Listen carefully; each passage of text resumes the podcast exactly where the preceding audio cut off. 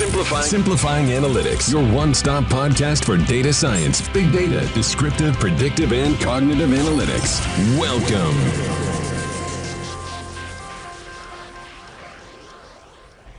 Cuando logramos recopilar la información, estructurarla, procesarla y apoyar a los estudiantes a aprender mejor, a mejorar su desempeño, estamos de lleno en el espacio de analítica aprendizaje. Y el día de hoy, en el episodio, nos acompañará una experta en analítica de aprendizaje, una apasionada del tema, Isabel Hiliger Carrasco, que nos compartirá desde su experiencia, desde los proyectos que ha trabajado, desde la visión global que tiene, qué es la analítica de aprendizaje y hacia dónde va la analítica de aprendizaje.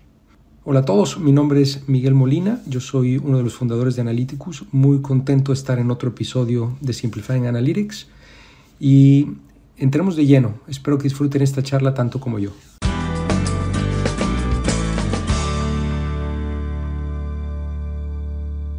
Hola a todos, bienvenidos a un episodio más de Simplifying Analytics. El día de hoy tenemos una invitada especial, especialista en este tema que nos apasiona de la analítica de aprendizaje, analítica para educación. Isabel, muchas gracias por estar con nosotros, mucho gusto. Mucho gusto y muchas gracias por la invitación. No, al revés, un, un privilegio. Isabel, antes de iniciar, eh, un poco en honor a la audiencia que nos está escuchando, ¿podrías contarnos un poquito más de tu experiencia? Eh, ¿Cómo arrancaste en este espacio de analítica? ¿Por qué esta especialidad? Y bueno, ¿qué, ¿cómo te va en Chile? Eh... Perfecto. Es una historia bien inter y transdisciplinar, podría decirlo, pero lo voy a simplificar desde el punto de vista de la analítica como motivador. Eh, en mi caso, claro, yo soy ingeniera civil de pregrado, incluso con una especialización en biotecnología, que de alguna manera lo que sí se relaciona respecto a educación es que uno estudia sistemas dinámicos en donde hay organismos vivos y eso genera que haya variables que, que, que cambian eh, con el tiempo y que de alguna manera uno tiene que tomar decisiones en base a dinámica y procesos. Eh, no obstante, eh, dentro de mi carrera laboral tempranamente trabajé en el Ministerio de Educación de Chile en un cargo de diseño de indicadores para monitorear programas de apoyo a establecimientos escolares, teniendo un pregrado más orientado a, a la ingeniería, eh, decidí de alguna manera profundizar si, teniendo este interés por educación. Me fui a hacer un magíster en política vocacional y, eh, y liderazgo en la Escuela de Educación de Stanford, y ahí sí me tocó apoyar como asistente de investigación gente que estaba trabajando también con indicadores para tomar decisiones para mejorar el sistema escolar en California, en algunos de los distritos más emblemáticos. Y cuando volví a Chile se dio la oportunidad de incorporarme a la Escuela de Ingeniería de la Pontificia Universidad Católica de Chile, en la cual estoy hasta el día de hoy. En ese momento me incorporé como profesional de una dirección de educación en ingeniería, en donde se buscaba apoyar a docentes en el desarrollo de habilidades pedagógicas, pero también incorporar tecnologías del aprendizaje y también eh, tener esta lógica de recolectar evidencias para orientar la toma de decisiones. Y ahí yo me, tomé, me, me topé con la profesora Mar Pérez-Sanagustín, que en algún minuto fue directora de esta área, y, y ella notó esta experiencia previa que yo tenía en la construcción de indicadores a partir de datos existentes en los sistemas educativos, y dijo, bueno, en el área analítica del aprendizaje, incorporando aplicaciones informáticas o lógicas como el sistema de información, puedes llevar eso mucho más lejos y entender estos sistemas que son dinámicos y en donde interactúan muchas personas en el tiempo, pero en pos de mejorar el proceso de enseñanza y aprendizaje. Entonces ahí yo comencé a hacer mi doctorado acá en la escuela, mientras también trabajaba acá eh, en el área de ciencia de la computación, pero con foco en, en tecnología educativa, específicamente analítica del aprendizaje, y justo se dio que también, siendo la profesora Mar Pérez-Sanagustín, ahora en Francia, en ese momento en Chile, eh, parte de un equipo de investigadores que estaba organizando un proyecto de Learning Analytics for Latin America, que era financiado por la Comisión Europea y que es conocido como LALA. Yo pude ser investigadora de LALA y ahí poder impulsar varios de, de, de los aspectos que se hicieron para instalar capacidad en este ámbito en la región. Entonces, una vez graduada, he seguido trabajando en esta línea de investigación, también por tener esta, este, este componente de gestión en la escuela, he podido desarrollar, desarrollar herramientas por la escuela y hoy por hoy soy profesora asistente de la planta especial de la Escuela de Ingeniería de la Pontificia Universidad Católica de Chile. Buenísimo, pues una, una, una trayectoria interesantísima. Isabel, y Ahora que has profundizado en el tema de Learning Analytics, eh, con el impulso que tuviste en, en la participación en LALA, cuando una persona fuera, una persona, digamos, nueva en el espacio analítica de aprendizaje o que está intentando entender qué es la analítica de aprendizaje, cómo se come eso, cómo eso se confunde, se traslapa con inteligencia, eh, inteligencia de negocios, con eh, inteligencia artificial, ¿cómo podrías tú definir la analítica de aprendizaje, digamos, en, en simple terms? Bueno, ahí la definición que acuñó, claro, yo hoy soy parte del comité ejecutivo de la Society for Learning Analytics Research, que en, que en español el, el acrónimo sería SOLAR, en donde hubo una comunidad de investigadores que venían de diferentes ámbitos, ya sea desde la educación, como de las ciencias de la computación, la matemática, que confluyeron en esta comunidad, y claro, la definición que es conocida por todos, Eh, la medición, recolección y visualización de datos educativos con el fin de comprender y mejorar los aprendizajes y los entornos en los que esto ocurre. Entonces, si uno quisiera simplificar o, o en simple ver qué, qué implica esta definición, es que por un lado alude a datos educativos que se recolectan sistemáticamente, que uno podría pensar desde el punto de vista del aula, eh, ya sea de asistencia, calificaciones parciales, participación de estudiantes, y uno después eso podría irlo ampliando según el sistema educativo. Eh, a nivel escolar, eh, uno podría pensar, eh, por ejemplo, en el contexto latinoamericano, particularmente chileno, hay mucho interés en poder retener eh, equipos docentes. Hoy por hoy hay una crisis respecto a la retención eh, y la atracción de docentes al sistema escolar, entonces uno podría pensar en los años de experiencia que tienen los docentes, en cuánto tiempo han estado en una determinada institución. Eh, y luego, por ejemplo, si pensáramos en un sistema universitario, además de pensar también en lógicas comunes como las calificaciones, la asistencia, uno podría pensar en otros indicadores que también tienen que ver con la retención del estudiantado. Por ejemplo, ahí nos ha tocado hacer levantamiento de necesidades, hay temas en la deserción universitaria, así como también podrían haber en la escolar, pero particularmente con el aumento explosivo de cobertura, eh, hay preocupación en la deserción. Entonces uno dice, ya, yo tengo información sistemáticamente del comportamiento de estudiante, ya sea porque yo utilizo instrumentos para recolectarla, como podría ser una evaluación, y yo tengo un dato del resultado de aprendizaje, o producto de la interacción del estudiante con sistemas, y esto podría ser que yo, porque tomo asistencia, que ahí lo estaría más bien recolectando, o porque el estudiante viene al campus y se ingresa con una tarjeta, o entra al, el, a la escuela y tiene algún sistema para registrarse, y esos datos nos permiten en el fondo tomar... Eh, entender mejor el proceso de enseñanza y aprendizaje para tomar decisiones. Ahora, yo diría que la gran diferencia que se podría hacer respecto a otras líneas de investigación, como, o estos ámbitos como tú mencionabas, inteligencia de negocio o inteligencia artificial, es que como que la analítica del aprendizaje establece esta promesa de poder comprender y mejorar los aprendizajes y los entornos en los que esto ocurre. Muchas veces lo que ocurre en el caso de otras líneas de investigación, por ejemplo, si yo traduzco inteligencia de negocio a un ámbito académico, en algún minuto se habla de la analítica académica, que es tener reportería, básicamente reportería para tomadores de decisiones. Uno podría pensar a nivel de eh, sistema universitario en decanatura, vicerrectoría, y a nivel escolar uno podría pensar en equipos directivos, pero en el fondo yo, una cosa es que yo tenga el dato y lo tenga disponible, porque hay datos que es difícil de tener constantemente y que son, pueden ser valiosos en tiempo real o con cierta periodicidad. Por otro lado, yo podría pensar en aplicaciones, como podría ser, o lógicas de análisis de información que me permiten entender mejor relaciones de variables, y ahí, por ejemplo, hay una línea como es la minería de datos educativos, o todo lo que se ha hecho, por ejemplo, desde inteligencia artificial en la educación, de hacer aplicaciones que potencialmente podrían ser útiles y que pasan por incluso aplicar modelos de aprendizaje de máquinas para poder procesar texto y otros ámbitos, y otros usos que podrían ser útiles en la educación. Pero en el fondo yo podría hacer eso ya sea desde el punto de vista como metodológico, eh, para poder reemplazar una tarea que usual, usualmente hace el humano y hacerla más costo efectiva, pero es que este reemplazo de la tarea efectivamente mejora los aprendizajes o no, eh, no necesariamente desde esa área está esa promesa. En el caso de analítica se busca impactar en el contexto educativo, y yo diría que esa es la parte más desafiante de este campo. Claro, y eh, uno de los retos claramente, más allá del análisis propio de los datos, es la recolección. El, el poder tomar esos datos de manera sistemática.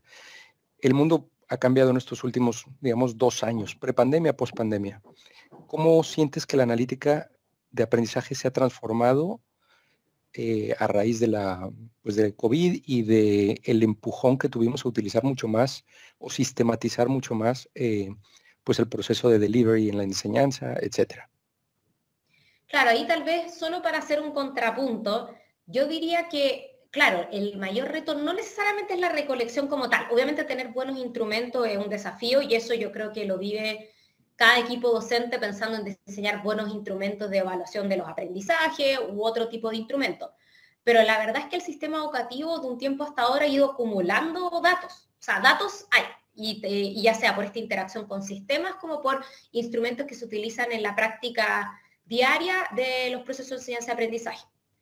Efectivamente, claro, de, incluso previo a la pandemia, la incorporación de ambientes en línea de aprendizaje, de tecnologías para apoyar en el aula, ha, ha permitido tener mayores trazas de, del comportamiento de los estudiantes y con eso también tener más información para poder comprender el comportamiento de los estudiantes y poder hacer algún tipo de, eh, facilitar la entrega de retroalimentación en tiempo real, mejorar la calidad de la entrega de retroalimentación, o esto mismo de monitorear asistencia, participación, para poder ofrecer apoyo oportunamente si es que es necesario.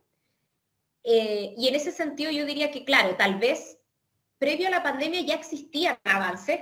Lo que pasa es que la pandemia forzó el uso, para quienes no eran crédulos de esto, muchas veces uno en el área de tecnología educativa, uno tenía que convencer a muchas personas de, mira, esto te puede ayudar, y había cierta resistencia, y resulta que con la pandemia era la opción. O sea, mucha gente tuvo que reemplazar la docencia presencial por la docencia remota y utilizar tecnologías para lograr que la clase fuera más activa o para optimizar procesos de calificación o de medición de aprendizaje.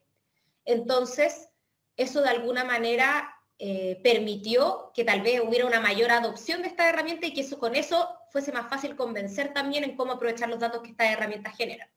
Aún así, yo diría, y nosotros hicimos una investigación en el contexto del proyecto LALA, esto está publicado en, la, en el British Journal of Educational Technology, respecto a los retos en relación a los datos. Entonces, nunca ha sido tanto la recolección, sino más bien el, el, el, el poder integrar diferentes fuentes y el poder hacer un uso responsable de estos datos desde un punto de vista ético. Eso diría yo que en el fondo, porque ya la gente se dio cuenta, y tal vez toda la pandemia efectivamente lo aceleró, de que muchos datos hay, que las tecnologías facilitan cosas y que nos entregan datos que nos permiten tomar decisiones, pero ahora la discusión o el temor muchas veces es, bueno, ¿y si los uso? ¿Qué implicancias éticas tiene? Pero si yo quiero usar este dato, quiero saber también esto otro, pero este dato está en una fuente y, no, y está en esta otra.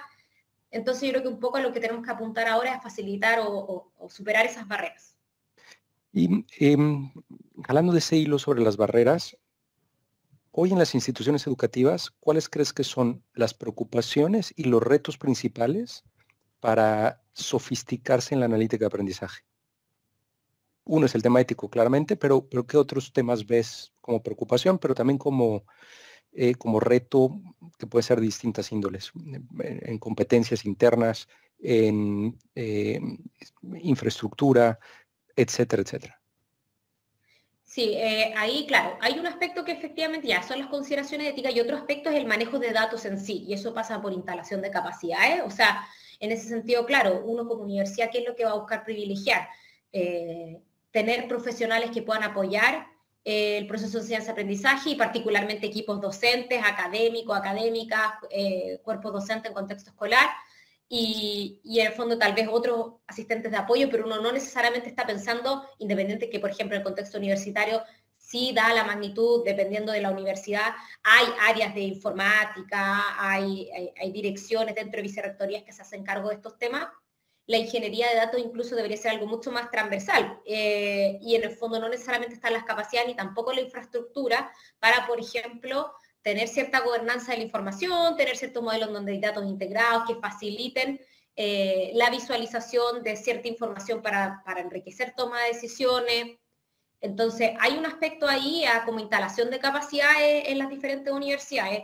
Eso a nosotros nos tocó verlo en este proyecto que yo mencionaba, al, al menos en el contexto latinoamericano. Y luego yo creo que también esa instalación de capacidades pasa por que el, quienes ejercen el liderazgo vean que los datos educativos en sí son una oportunidad para mejorar el proceso de enseñanza y aprendizaje, porque también es relativamente nuevo. A nosotros nos pasó que el dos mil diecisiete, ya han pasado varios años, pero nosotros entre el dos mil diecisiete y el dos mil dieciocho comenzamos a hacer entrevistas con tanto líderes institucionales como académicos, como estudiantes, esto más bien en el contexto universitario, y, y analítica del aprendizaje era un término bastante nuevo. Nosotros de hecho no pudimos aludir al término como tal, sino que hablábamos respecto al análisis de datos educativos para apoyar el proceso, porque la gente desconocía el término. Ahora el término es mucho más conocido, y también ahí hay un rol que también ha cumplido la industria, por ejemplo, pensando en el caso de usted. Eh, y en el contexto escolar, yo diría que aún ahí hay más necesidad de instalar capacidades, porque indistinto que yo creo que los equipos docentes por naturaleza toman decisiones basadas en información, eh, les puede pasar lo mismo que a mí me pasó en unos inicios cuando yo construía indicadores para monitorear programas de apoyo u otro, que uno no sabe la, la escala que esto podría tener de manera de poder a, apoyar aún más eh, al estudiantado. Entonces, yo creo que hay un tema de concientización, y una vez superada esa barrera de concientización, de poder, en fondo, dirigir recursos hacia, hacia que esto ocurra. Eh, que, bueno, ahí estamos con, con bastantes retos todavía. En, esta, en estos ejemplos que has dado, eh, pues del proyecto LALA, la experiencia que desarrollaste en California, pues esta visión global, ¿cómo ves a Latinoamérica? ¿Cómo ves eh, en dónde estamos versus Europa, quizá versus Estados Unidos? Eh, ¿Sientes que hay una disparidad incluso dentro de, nuestros, de nuestra propia región? ¿Estamos en pañales? ¿Somos adolescentes?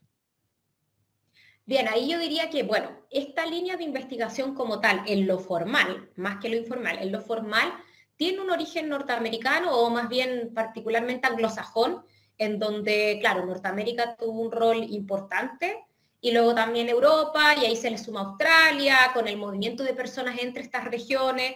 Entonces, en ese sentido, claro, nosotros como región llegamos tarde. Había, habían personas que aisladamente ya estaban trabajando en esto, eh, previo incluso al proyecto LALA, pero en sí el proyecto LALA ahí fue una oportunidad eh, de instalación de capacidades con financiamiento de la Comisión Europea, pero que hubo un intercambio de visiones con respecto a investigadores europeos. Y hoy por hoy, por ejemplo, yo siendo parte de SOLAR, veo que hay una conciencia de la comunidad y de, y de la comunidad de analítica del aprendizaje de poder expandir, ir más allá. Recientemente se formó un grupo de especial interés eh, para poder avanzar en iniciativas en África. Entonces, efectivamente hubo tal vez una visión dispar en un inicio, pero ahora hay una conciencia en diseminar esto.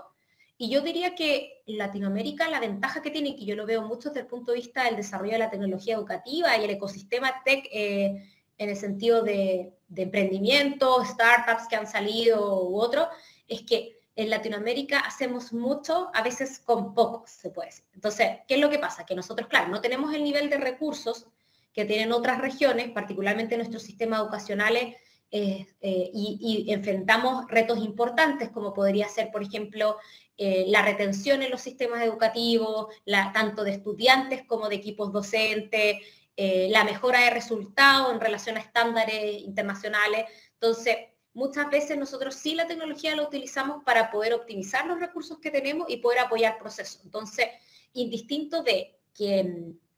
de que uno podría pensar que porque partimos un poco más tarde que el resto de las regiones, eh, tal vez tenemos un rezago. Yo creo que del otro lado, eh, yo creo que hay una visión de que rápidamente ciertos liderazgos están diciendo, bueno, tal vez este es el camino de poder lograr mejorar ciertas brechas de nuestro sistema, y, y incluso tal vez podemos acelerar la implementación de herramientas a gran escala, cosa que ha sido difícil en las regiones más desarrolladas.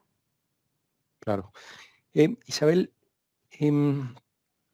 uno de las, digamos, de los santos griales que últimamente vemos eh, que la industria de EdTech está proponiendo es la personalización de la educación, ¿no? La personalización del contenido, personalización de los cursos, que evidentemente pues está en matrimonio con la analítica de, de aprendizaje.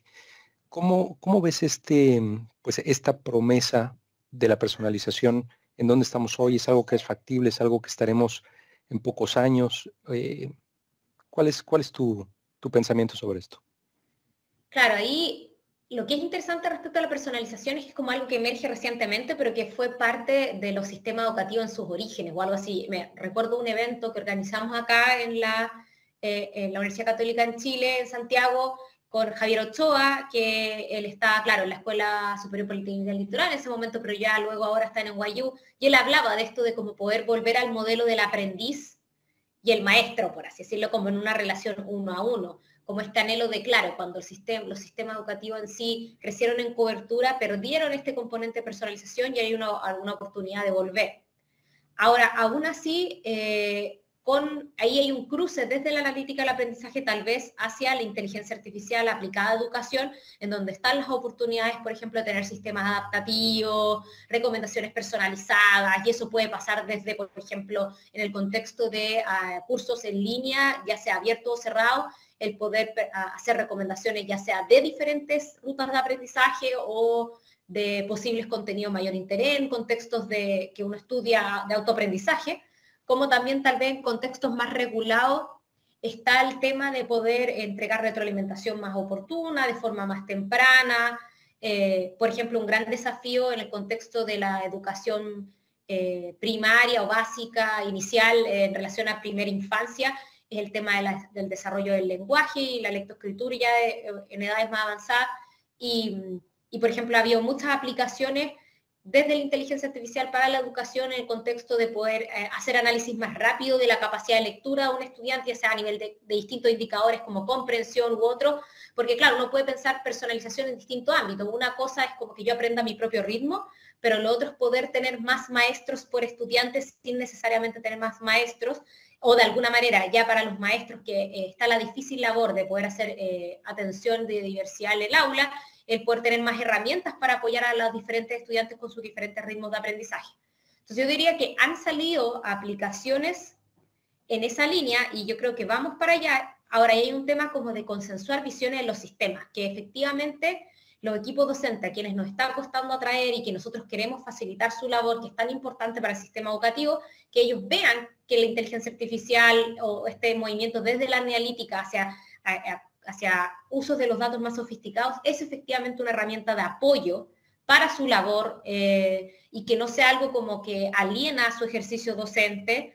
Eh, y en el fondo yo creo que tú, a su vez también desde quienes la desarrollan, que tengan bien claro, sean transparentes respecto a cuál es la agencia humana en, el, en, en, en estos artefactos, eh, cuáles son los posibles sesgos, y yo creo que una vez resuelto esa, eso, pueden hacer un puente estos dos mundos, el tecnológico y el educativo, tal vez podemos avanzar mucho más, y está un poco sujeto a eso, más conversación, más codiseño, más diálogo, eh, eh, pero por otro lado las ventajas están ahí, y eventualmente eh, también va a ser un tema ético el decir, ya avanzó la tecnología y tenemos que aprovecharla en pos de, de nuestro estudiantado. Y bajo esa misma línea, y es eventualmente, ¿cómo ves la educación en cinco años? Digamos, hoy estamos en el veinte veintidós, hacia el veinte veintisiete o hacia el veinte treinta. ¿Crees que va a haber alguna transformación radical apalancada por la analítica de aprendizaje? ¿O cómo ves esta transformación? A ver, yo diría que a veces nos ocurre, y esto depende, que uno como que hace paralelos en relación a otras industrias, por así decirlo, que, o pensando que no necesariamente... la educación per se es una industria, pero en el fondo se mezcla, hay una lógica pública-privada, eh, dado que son, en el fondo también hay una preocupación más bien como ciudadana o pública respecto a la educación. Eh, yo diría que, claro, muchas veces desde una lógica más individual uno piensa en los sistemas educativos y como que se imagina, ah, bueno, pero si yo puedo consultar contenidos y por mi parte, y es como casi que me imagi- se imaginan como que de alguna manera la escuela pasa a ser un sistema... Eh, medio etéreo, porque uno pensaría, bueno, si yo puedo disponibilizar toda esta información, y, y, y hay como elucubraciones, me ha tocado mucho verlo en, en ciertas como conferencias o eventos, más desde carácter tal vez, viendo desde la industria, que se entiende, porque la industria mira tal vez referentes de la industria. Eh, tal vez desde el punto de vista académico es todo lo contrario, todavía vamos como, somos muy conservadores respecto a lo que ya sabemos, y yo diría que tal vez por lo mismo yo me quedaría como en un paso intermedio, es como... Eh, una vez se dice como, claro, es como en, en Back to the Future que uno pensaba, bueno, a tal año y vamos a estar volando y de repente todavía estamos en pos de resolver ciertas cosas.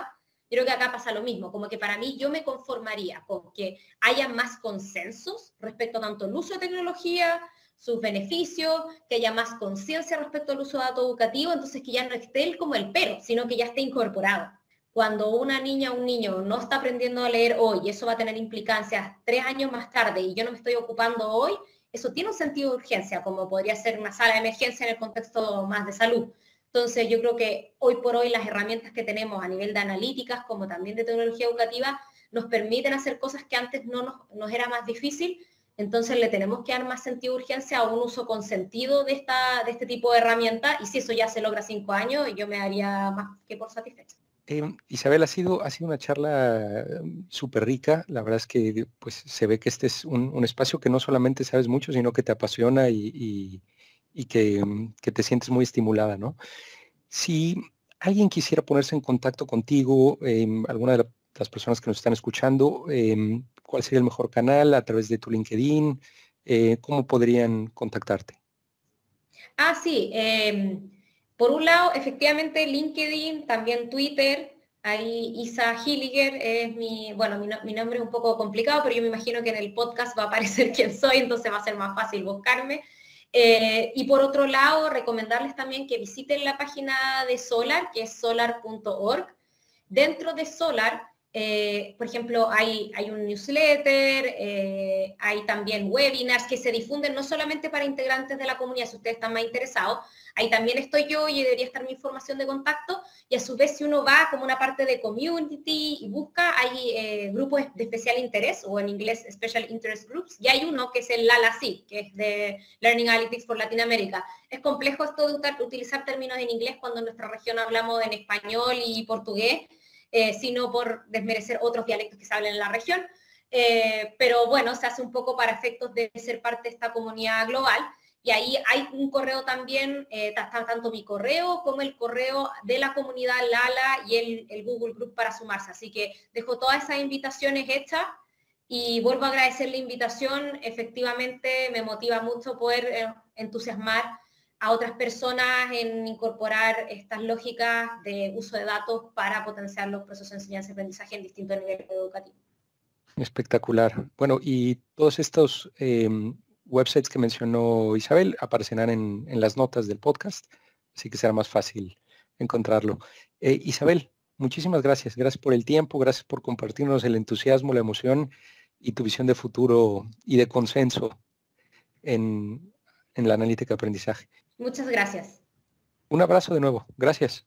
Muchas gracias a todos. Espero que hayan disfrutado este episodio tanto como yo.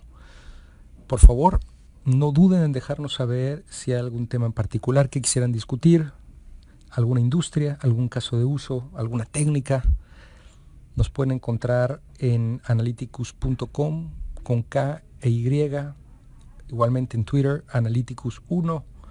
En fin, en nuestra página pueden encontrar los links a las diferentes redes sociales, LinkedIn, Twitter, YouTube.